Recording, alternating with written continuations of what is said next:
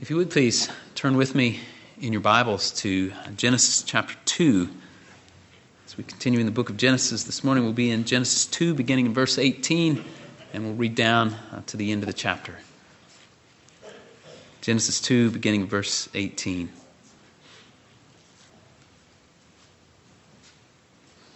Then the Lord God said, It is not good for the man to be alone. I will make him a helper suitable for him. Out of the ground the Lord formed every beast of the field and every bird of the sky, and brought them to the man to see what he would call them. And whatever the man called a living creature, that was its name.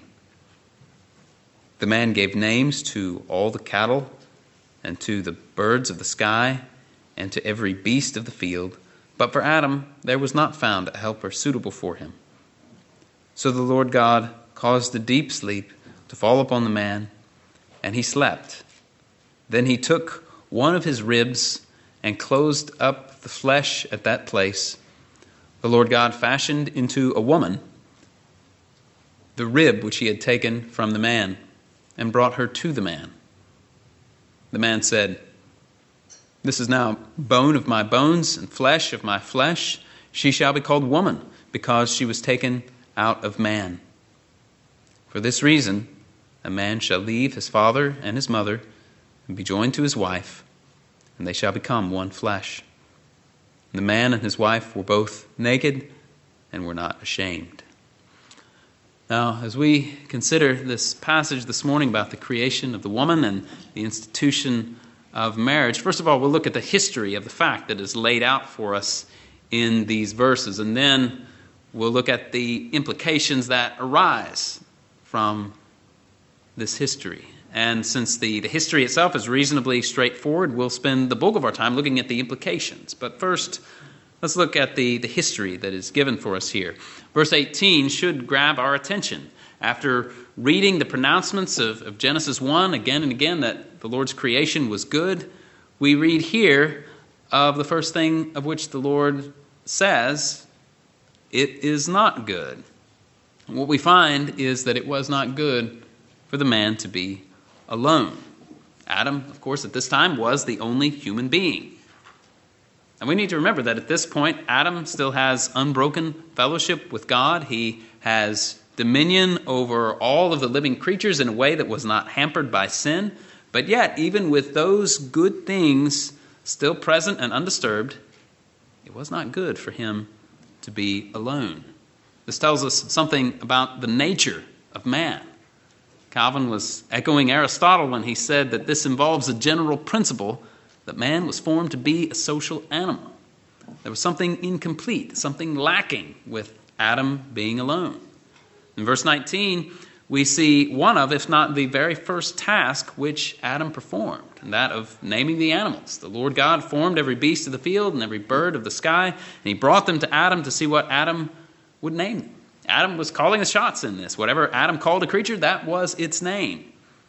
This was Adam exercising dominion, his God given dominion and right over creation. And in doing so, according to verse 20, he gave names to all the cattle and the birds of the air, the beasts of the field, he saw what was out there because the Lord brought them to him, and then Adam gave them their names. And in this first survey of the animal kingdom, one thing became abundantly clear namely, that among them all there was no suitable helper for Adam to be found. Suitable helper was not out there. The other animals were great. God saw that they were very good, but still there was, as of yet, no suitable helper for Adam. And you know the history. The Lord God here makes a helper for the man. Adam falls into a deep sleep. The Lord takes out a rib and closes that place up with flesh, and then from the rib, he fashions a woman. And he brings the woman to the man. As we see in verse 23, Adam exclaims, This is now bone of my bones and flesh of my flesh. She shall be called woman because she was taken out of man. Swiss reformer Johannes Oecolampadius said of this By that miracle, God wanted to commend to us the highest love and friendship which the married ought to preserve between them, and finally to teach each one to acknowledge one's spouse as one's own flesh. The woman was formed from the man and formed for the man. We should see here that even though the Lord's creative work was, was active in the creation of both Adam and Eve in a way that was unique and never repeated in history, nevertheless, Adam and Eve were not created in the same way. Adam was formed from the dust of the ground. The Lord breathed into him the breath of life, and he became a living soul. But the formation of the woman was not done in the same way. As Adam rightly perceived, she was taken out of man. In other words, God did not, as it were, start from scratch in the creation of Eve. He didn't start simply with the dust of the earth. He started with the man whom he had made. He began with Adam. He used a physical part of the man to make the woman. In this way, she was, as Adam says, bone of his bone and flesh of his flesh. And then in what follows in verse 24, we have an explanation of how this event becomes a paradigm for all future marriages. Future husbands and wives are joined together in marriage. The two become one flesh, even as Adam and Eve were one flesh. The union is physical, but it is not merely physical. As someone expressed it, the union between them is so close as if they were but one person, one soul, one body. And then as the text indicates, this marriage relationship becomes primary. That is to say, a new family unit is formed, one in which the husband and the wife leave behind their former families. We heard this a little bit in, in, Psalm 45 that we sang this morning, didn't we? We heard about the, the princess coming to, to be married and forgetting her father's house. Hence, we read here in the text, For this reason a man shall leave his father and his mother. The husband separates from his parents, as does the wife from hers, and their relationship with one another now becomes primary. Now, certainly, men and women who marry still owe to their parents honor and respect, but their relationship to their parents becomes different from what it once was. The closest tie is not now with mother or father or any other family member, but with their spouse, with whom they become one flesh. Now, depending on circumstances, some married couples perhaps may need to reside in the same dwelling place as the parents of either uh, the bride or the groom. It's worth noting, I think, that even the, uh, the patriarchs, the sons of, of Jacob, were still connected with their father's household. Maybe not living in the exact same tent, but nevertheless were connected with their father's household even after they became adults, after they had married and had children. But with that said, even in circumstances where a married couple does reside for a time with one set of parents or the other, is important for all parties concerned to understand the fundamental shift that has now taken place in terms of the marriage of the two people. The first priority of the husband on a purely human level is that of his wife. The first priority of the wife on a purely human level is that of her husband. And then Chapter 2 is rounded off for us in verse 25, in which we have a picture of the innocence of our first parents. They were there in the garden, created for them by God. They were sinless. Their consciences were pure and unspotted. They enjoyed fellowship with God. They enjoyed intimacy with each other. Adam and Eve, in that condition, had no more shame than a baby does when a baby comes out of the womb naked. They were not ashamed to be with one another without clothing. They needed nothing to keep them warm, nothing to shield them from the sun or from the wind or rain, nothing that they needed to hide from one another. There was mutual love and harmony between them. All was at peace and all was good for the time being. And so, what we see here in these verses is the history of the creation of woman and of the institution of marriage. Again, as I said, it's it's pretty straightforward. Now, let's try to work out the implications of this, and we'll, we'll speak to these under three main headings. First, uh, we'll look at implications from the order of creation. The second, we'll look at implications for the institution of marriage broadly. And then, thirdly, implications for our union with Christ. And so, if you want to, for those who take notes, you could say point number one, order of creation. Point number two, the institution of marriage. Point number three, union with Christ. Order of creation, institution of marriage, union with Christ. And so, first, the implications from the order of creation. That is, the, the order in which God created Adam and Eve. Adam was created first, Eve was created second. And though we might not think there's much to this, nevertheless, this is not the way the Bible unfolds this for us. And so, as Paul explains it 1 corinthians 11.3 he says i want you to understand that christ is the head of every man and man is the head of a woman and god is the head of christ. And so the order of creation speaks to the headship of men particularly in the home and in the church. And so paul goes on to say in 1 corinthians 11 8 and 9 that man does not originate from woman but woman from man for indeed, man was not created for the woman's sake, but woman for the man's sake. That's, that's clear enough, given the, the text of, of Genesis chapter 2. Charles Hodge helpfully pointed out that in this way does the New Testament constantly authenticate not merely the moral and religious truths of the Old Testament, but its historical facts. In other words, as, as Paul is teaching on the, the issue of men and women in 1 Corinthians 11, he looks back to Genesis 2 and looks at the, the facts of the case. What facts, historical facts, does Moses affirm and communicate to us? Well, he communicates to us that Adam was created first, Eve was created second. And Paul takes that as historical fact. And so, man was not created for the sake of the woman, but the woman was created for the man's sake. But, lest anyone draw the wrong conclusion about this, Paul goes on to say, 1 Corinthians 11, verses 11 and 12, however, in the Lord, neither is woman independent of man, nor is man independent of woman.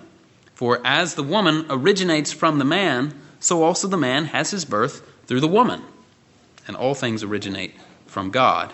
And so, even though there's an, an, order in creation, and this order has implications for, for headship, nevertheless, men and women are not independent of one another. We are rather interdependent on each other.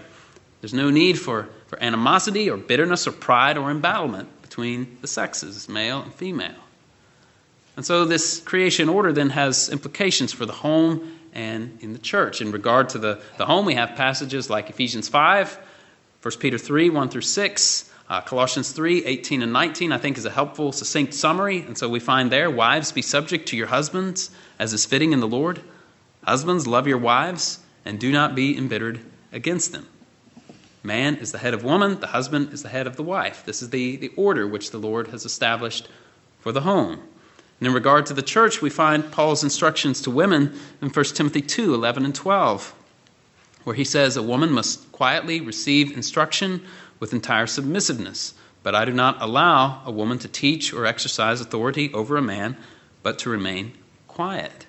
And then Paul grounds the roles of men and women in the church not on his personal preference, not on historical circumstances or cultural circumstances, but on the creation order itself. In the very next verse, 1 Timothy 2:13, when he says, "For it was Adam who was first created, and then Eve.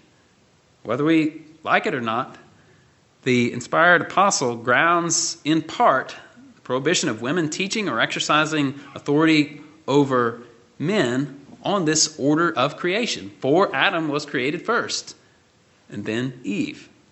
The point is that there are implications in regard to the order of creation, which the scriptures make explicit. And we do well to pay attention to them. Because we live in an age where men and women are not merely viewed as interchangeable with one another in terms of function, but in which it is thought that men can become women and women can become men. A look at general revelation of creation itself and a look at the special revelation of God in the, in the creation account shows that this is not the case. Though we are all equally made in the image of God, men and women are not the same. Though we are equally made in the image of God, we were not designed to be the same. From the beginning, God made them male and female. We cannot simply view one another as if we are the same and are intended to be in, completely interchangeable across the board. This is not this was not God's design. So there are implications from the order of creation. Now let's move ahead and look then at the implications for the institution of marriage more broadly, and we'll spend spend more time here. We see in these verses what the Lord intended marriage to be. Marriage is a holy and divine institution. It's an institution that was ordained by God Himself. He blessed it and willed that the husband and wife should live together in peace and harmony inseparably. It is the union of one man and one woman covenanting and consenting together to be husband and wife for life. As instituted by the Lord, there was one man, Adam, joined to one woman, Eve. As ordained by God, the institution was not a homosexual institution. When Adam needed a helper, he made not another man, but a woman to be Adam's helper. Nor was the institution polygamous. When the Lord saw that there was no suitable helper to be found for Adam, he did not say, Well, Adam surely needs a lot of help, so I'll make two or three women to be a helper, to be helpers for him, helpers in the plural, and unite them together. He didn't do that. He made one woman for the one man, and this is important in that the two become one flesh. And we see this in, in Jesus' references when Jesus points back to the, the, uh, the Genesis account uh, that we read there in Matthew 19. Uh, Jesus says, The two shall become one flesh. Paul speaks the same way in Ephesians 5. Marriage is the two becoming one, not three or four or however many becoming one. And so the institution as ordained is neither homosexual nor polygamous, and that institution was intended to be continued on without cessation. This was the implication which our Lord drew from the Genesis account there in that passage that our brother Stan read for us in Matthew 19. And so the scene was the, the Pharisees came to Jesus and asked whether it was lawful for a man to divorce his wife for any reason at all. And uh, at the time, among the first century Jews, there were a couple of schools of thought on this issue. We might call the one a more restrictive school of thought, and the other a more permissive school of thought. The, uh, the Mishnah, which was the, uh, the first main written collection of the Jewish oral tradition, gives the two positions this way. The school of Shammai say a man may not divorce his wife unless he has found unchastity in her for it is written, referring to Deuteronomy 24, because he has found indecency in anything. And the school of Hillel say he may divorce her even if she spoiled a dish for him, for it is written, because he has found indecency in her in anything. Rabbi Akiba says, even if he found another fairer than she, for it is written, and it shall be if she finds no favor in his eyes. Now, all sides in this were appealing to the law of divorce in Deuteronomy 24, verses 1 and following. One school of thought thought that the emphasis was to be found on the word indecency, and so they tried to limit divorce to, to the issue of immorality. The other school placed the emphasis on the word anything. If he finds indecency in anything, then he is free. And in the rabbinical interpretation of that school, that included uh, something so little as a burned supper. And then there was that one rabbi, Rabbi Akiba, who placed the emphasis on that part of Deuteronomy 24 where it says, if she finds no favor in his eyes. And according to Rabbi Akiba, that meant if he finds someone more attractive than his wife, he can divorce her and move right along. One historian of the ancient Jews said that divorce was relatively easy in those days, and the Pharisees and rabbis intended to keep it so.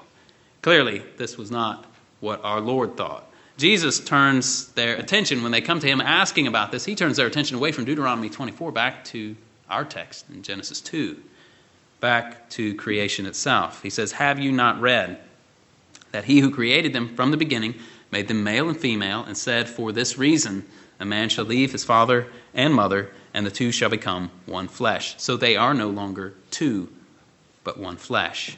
And then Jesus draws out the implication from that What therefore God has joined together, let no man separate. And the example of Jesus in Matthew 19 is helpful for us because we live in a time where there's obviously great upheaval in regard to this institution of marriage. What is it? How should it be defined? Under what circumstances is divorce permissible? And Jesus points us back to the, the Genesis narrative to show us what marriage is, how we should think about it, and how we should conduct ourselves in regard to that institution.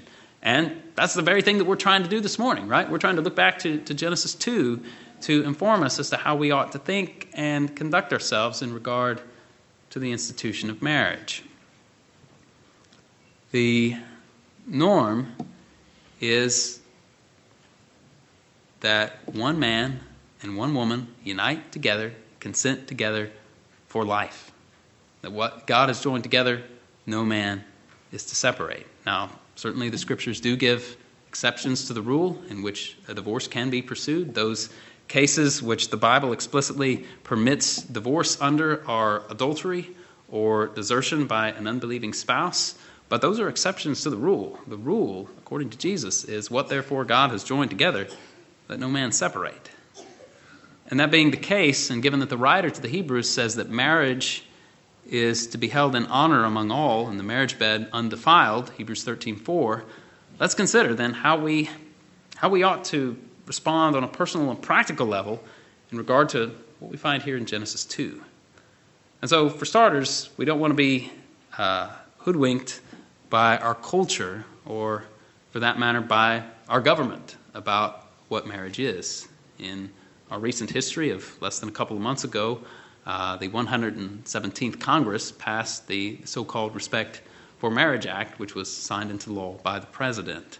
Uh, that act of Congress suffice it to say, does not respect marriage. And we as Christians cannot look to that ruling as helpful. Rather, we look to the Word of God to define what marriage is and to inform our thinking about marriage. The way to rightly respect marriage is to rightly understand what it is according to the Word of God and then to live rightly in light of that reality, to preserve and respect marriage as given by God. So we don't want to be hoodwinked by the culture or by the government. And then, according to our position in life, and I recognize that in a room like this, we've got people in all kinds of positions. We want to think about what we can do to preserve and actually respect marriage in a biblical way. Now, let me start by speaking to those of you who are single and eligible to be married. For those of you in this situation, the best way to respect and preserve marriage even before yours begins is by growing in the grace and knowledge of our Lord Jesus Christ and developing godly habits even now. You want to make sure that you're growing into the kind of person who is quick to forgive, who's slow to be angry. In marriage, there are things that will happen to you that, if you let them, can make you angry. In marriage, there are things that will happen to you in which case you will need to be forgiving. You want to be making sure that you are exercising self control.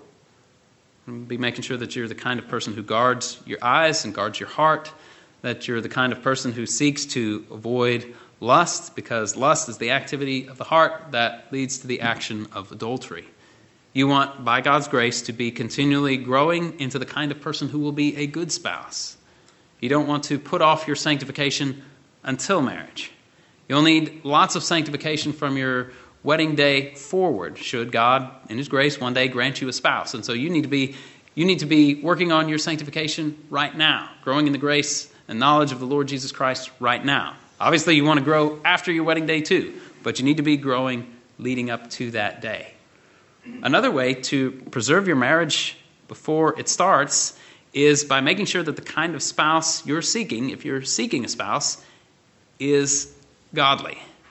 Now, obviously, you want to be realistic in the expectations that you have. The angels of heaven do not marry, nor are they given in marriage.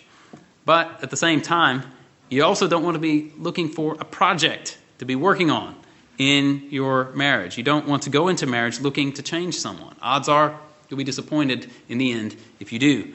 J.C. Ryle, when he was young and single, said that there were three characteristics in uh, a woman that he was looking for as a potential wife. He said that she be a real Christian, a real lady, not a fool. And I would say those qualities are well worth your keeping in mind.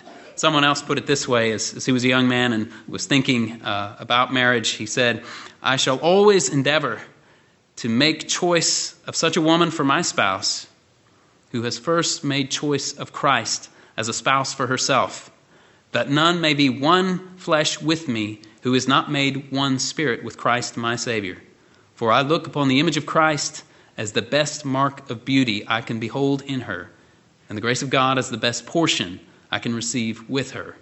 If it ever be my lot to enter into that state, I beg of God that He would direct me in the choice of such a wife only to lie in my bosom here, as may afterwards be admitted to rest in Abraham's bosom to all eternity, such a one as will so live, pray, and converse with me upon earth, that we may be entitled to sing, rejoice, and be blessed together forever in heaven. And so you need to be thinking along those lines. If you're single, eligible to be married, and thinking about getting a spouse. You need to be thinking in those lines. Godliness needs to be the number one priority. Now, how do you preserve and respect marriage if you're already married? Now, I'm sure there's a lot that could be said, and I'm sure there's a lot that I won't say uh, this morning. But I would uh, draw your attention to that implication that Jesus drew from Matthew uh, from uh, from Genesis two twenty four when he says, "So they are no longer two, but one flesh." And the implication that Jesus drew out of that, as we've said, is that what therefore God has joined together, let no man separate. And so, if you're married, that is the reality of your situation that you and your spouse are no longer two, but one flesh. And Jesus says, what God has joined together, namely you and your spouse let no man put asunder. You freely took vows and entered into covenant with your spouse, but at a deeper level, it was God who joined you to your spouse. That being the case, no man or no woman is to split those whom God has joined together. We find Malachi 2 the very strong words of the Lord where he says, For I hate divorce, says the Lord God of Israel. And him who covers his garment with wrong, says the Lord of hosts. So take heed to your spirit that you deal not treacherously. All of us who are married, all of us who are married need to take that as a starting point. That God has joined us together, that we're not to put asunder, we're not to deal treacherously. So, what does that mean? It means that we remember our vows. We made promises on our wedding day, and those promises are still valid and binding the Lord tells us to take heed to ourselves that we deal not treacherously. And in order to do that, we need to watch our eyes, we need to watch our hearts, we need to be careful in our relationships with members of the opposite sex. Bad stuff can happen in a marriage, and bad stuff can start in seemingly small ways. It's been said, and I wholeheartedly concur, that, that once you're married, the, the main goal is not to be happy, but to stay married. And I realize that's not, that's not terribly sentimental, but that's where we need to start. Now, obviously, being happy and staying married are not mutually exclusive. I'm not trying to suggest that at all. But you understand the point. Sometimes people will come along and say, well, God wants me to be happy, and so that means da. And they'll draw some very ungodly, very unbiblical conclusions from that. God wants you to be joyful, but he wants you to be joyful as you obey him and not by seeking to disobey him, not by seeking your joy and happiness and contentment, by disobeying him. And, this, and so once we have that in place, then we can start to dig a little bit and get into the weeds, so to speak. We can, we can get into the particulars. One way that we can preserve marriage is by putting into practice the, the words of Song of Songs 2.15, which says, Catch the foxes for us the little foxes that are ruining the vineyards, while our vineyards are in blossom. The picture that's, painted there in Song of Songs 2.15 is that there are these, these little foxes running around and, and wreaking havoc inside the vineyard. In other words, that there are these, these little things that are, that are popping up and that are spoiling the love in this union. You have to catch those foxes, you have to restrain them, you have to prevent them from ruining the vineyard. And even when you may be tempted to think that the vineyard is ruined and that you have reached the point of no return, even then you need to put the brakes on lest your mind run wild and you reach, again, those, those illegitimate and ungodly conclusions. You need to remember that the two of you have become one. The two are one flesh. And as Paul exhorts husbands in Ephesians 5 28 and 29, he says, So husbands ought also to love their own wives as their own bodies. He who loves his own wife loves himself. For no one ever hated his flesh, but nourishes and cherishes it, just as Christ does the church. Husbands are to love their wives, they're to nourish them and cherish them and care for them just as they care for their own bodies. Because the husband and wife now are no longer two, but one. They've become one flesh. And as husbands do that sacrificially, loving and caring for their wives, wives are to see that they respect their husbands, as Paul says in Ephesians 5:33. And so this is how we're to respect marriage, this is how we're to preserve marriage, but what do we do about when things don't go quite so smoothly? What about when there are problems that arise, problems that look more sinister than foxes in a vineyard? Well, some things can be worked through by talking things out or being willing to, to listen humbly to one another. And where there's a real problem, being willing to genuinely confess the sin, the fault, and repent of it, turn away from it, and demonstrate that repentance by genuine fruits of repentance. Sometimes, however, there are circumstances where maybe someone from the outside needs to be involved. Sometimes outside counsel, outside mediation can be helpful, sometimes perhaps necessary. If you're having problems in your marriage and you need some outside help, you can talk to one of the elders, you can talk to all of us together. Not that we have all the answers, not that we can fix anything or everything, we make no such claim. On the contrary, we acknowledge that we can't absolutely make anybody do anything. We can offer counsel, give biblical guidance based on the scriptures, but we can't make anyone do anything. We're here to shepherd and to nourish and care for your souls. And likewise, you can talk to other believers within the body of Christ and get some counsel and get some outside perspective on things. And sometimes that can be so helpful because sometimes we might be so close to the problem ourselves and so invested in it that we can't actually see and understand everything that is, that is going on, can't see the way out of it. It's okay to, to reach out for help. Living for Christ is not meant to be done alone. We're supposed to be helping each other within the body of Christ. And part of this includes respecting marriage enough to help preserve the marriages of the people that we know, to be willing to come alongside people, offer them counsel and help, and to be humble enough ourselves to reach out for such help when we need it.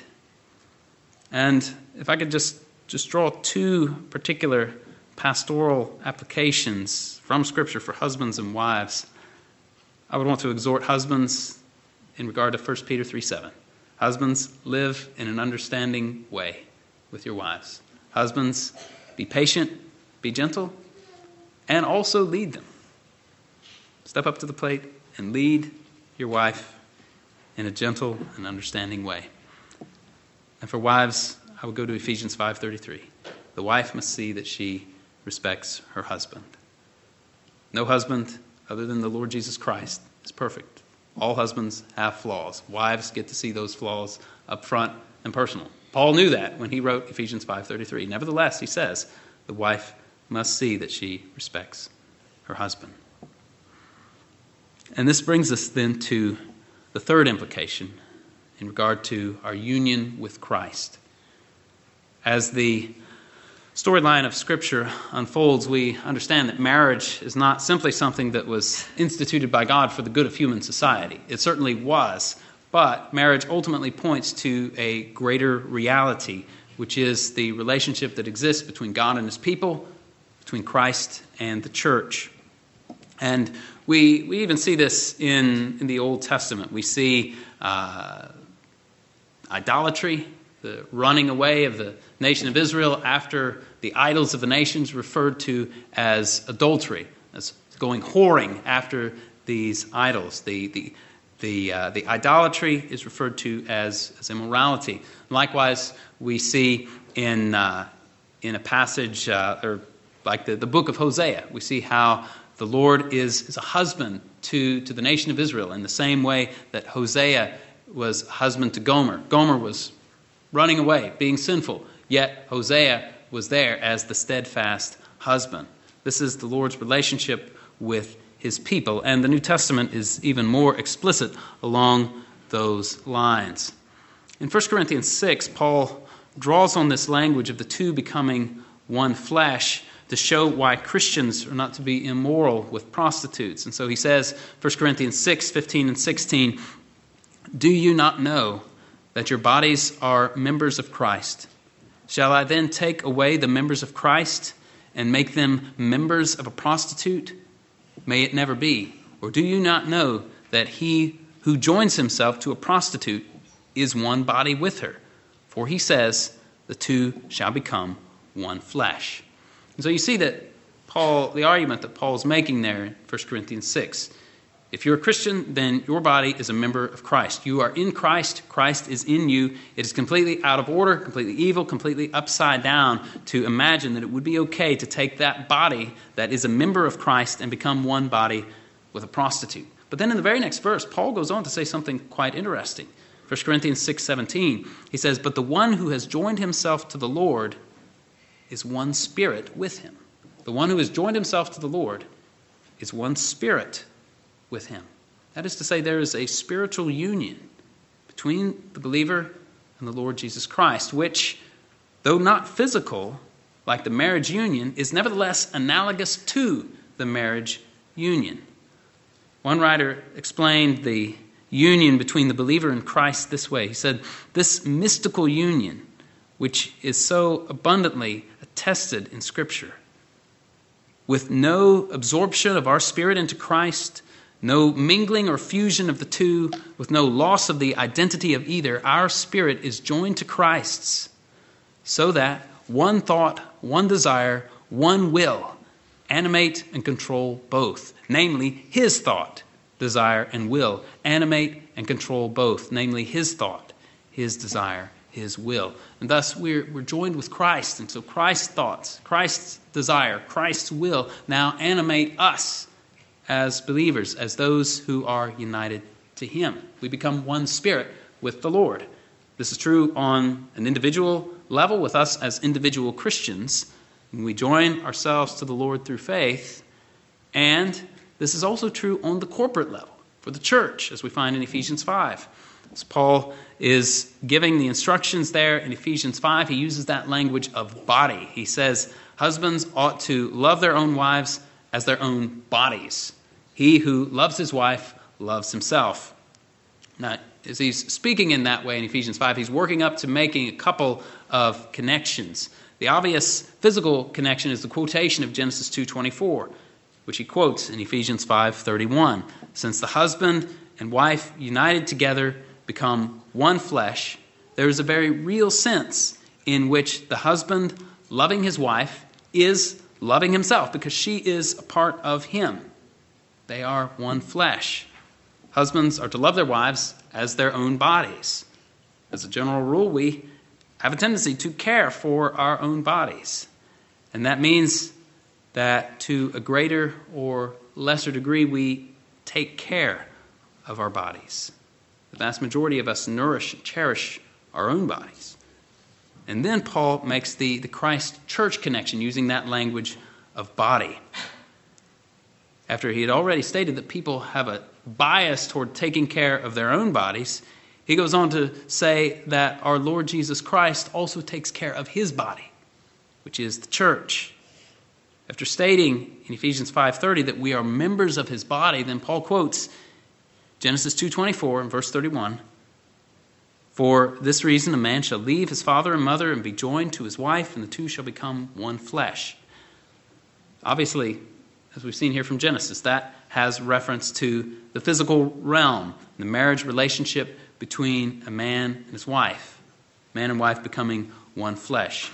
But the marriage relationship points us to something even deeper, which is Christ's relationship with the church. And so he says in Ephesians 5:32, this mystery is great. But I'm speaking with reference to Christ and the church.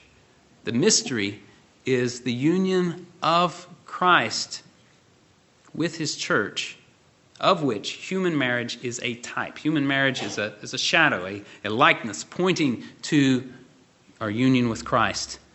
Calvin said the great mystery is that Christ breathes into the church his own life and power.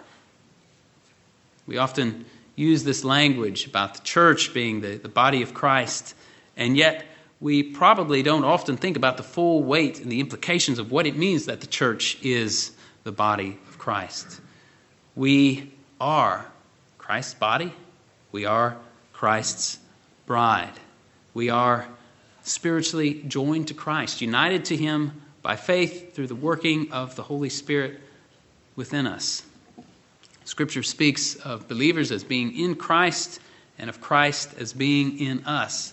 And thus, human marriage is a, picture of this great mystery in that two separate people join and become one flesh. And in like manner, all of us who are believers were once separate from Christ, now through faith are joined to Christ. He is in us, we are in him. You can see, you can see how the analogy works.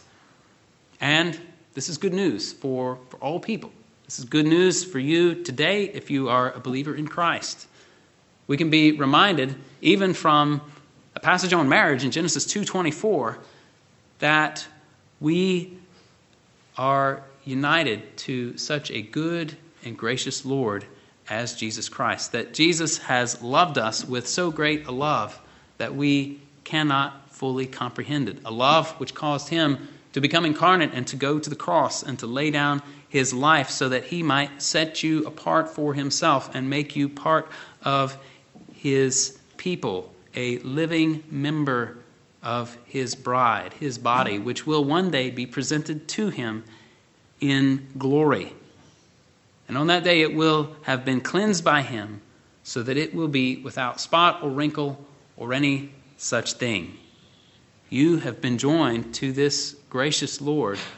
You have been born of a seed which is imperishable, the living and enduring Word of God. And so, Christian, today be encouraged by the fact of your union with Christ. Our union is compared to the union of marriage, which is based on a covenant.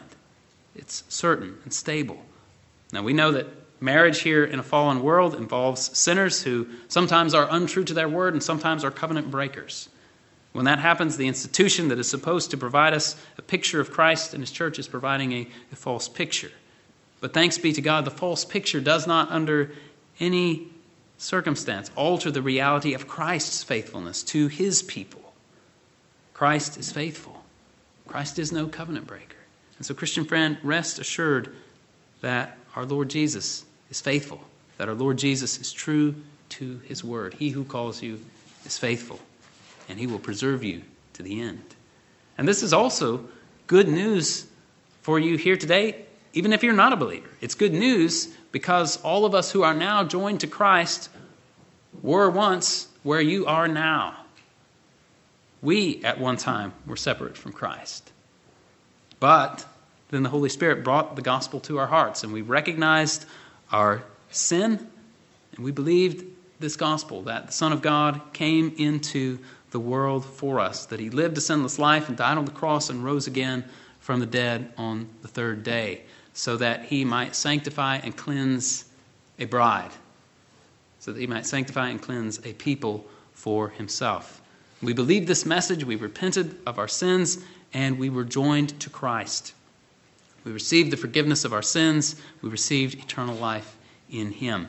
And what Jesus Christ has done for us in cleansing us and making us new, He will do for you if you will repent and believe on Him. If you have more questions about what it means to repent and to believe, you can talk to myself or to another Christian whom you know here. We would love to tell you more about that. As we've seen from Genesis 2, the Lord was gracious and kind, creating a helper for the man in ordaining this institution of marriage. It is a help to us in a world that's now filled with difficulties. It wasn't filled with difficulties then, but it is now. And marriage is a help to us in that.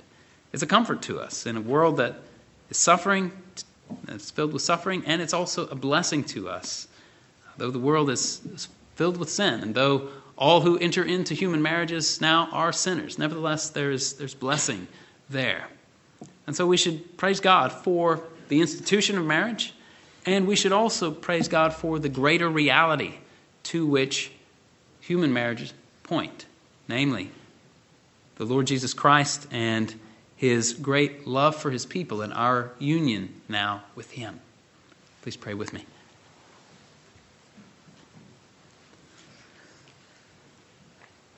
Our Father, we thank you for Christ and his love for us.